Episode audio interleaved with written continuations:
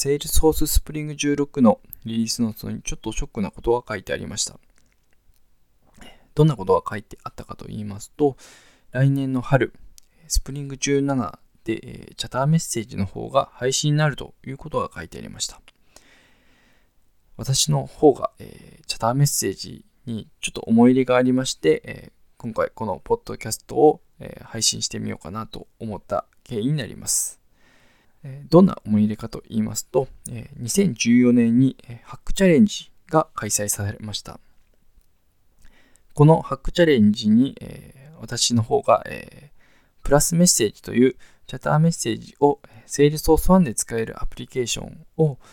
応募しまして、入賞の方させていただいています。で、こちらの方、えー、せっかく作った機能にはなるんですけども、えー、まあ、来年の春にはもう使えなくなってしまうということで非常に残念な思いをしています。まあ、その思いを受けて、え、今回は、えチャターメッセージ追悼企画としまして、えまあ、こういった形で、えポッドキャストを配信してみようかなと思いに至った次第であります。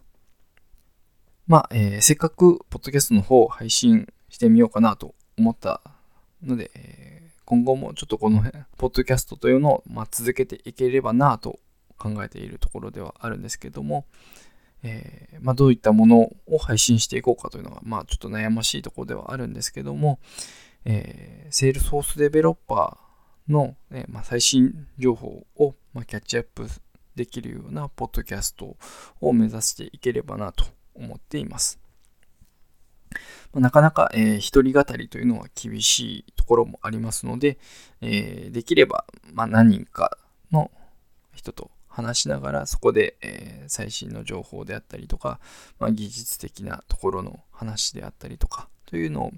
えー、会話形式で、えー、進めていけるような、えポッドキャストにできればなと思っています。まあえー、この、えー、エピソード0にあたるものなんですけども、このエピソード0が、ま、配信される日が、えー、多分4月1日のエイプリルフールに配信されることになると考えています。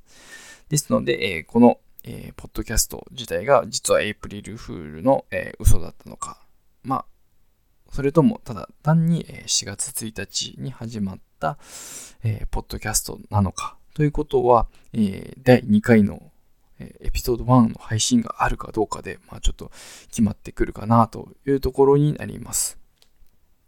え、また、え、ご意見、ご感想、ご要望などありましたら、えー、シャープマイグレーション FM をつけてツイートしていただけると、え、幸いです。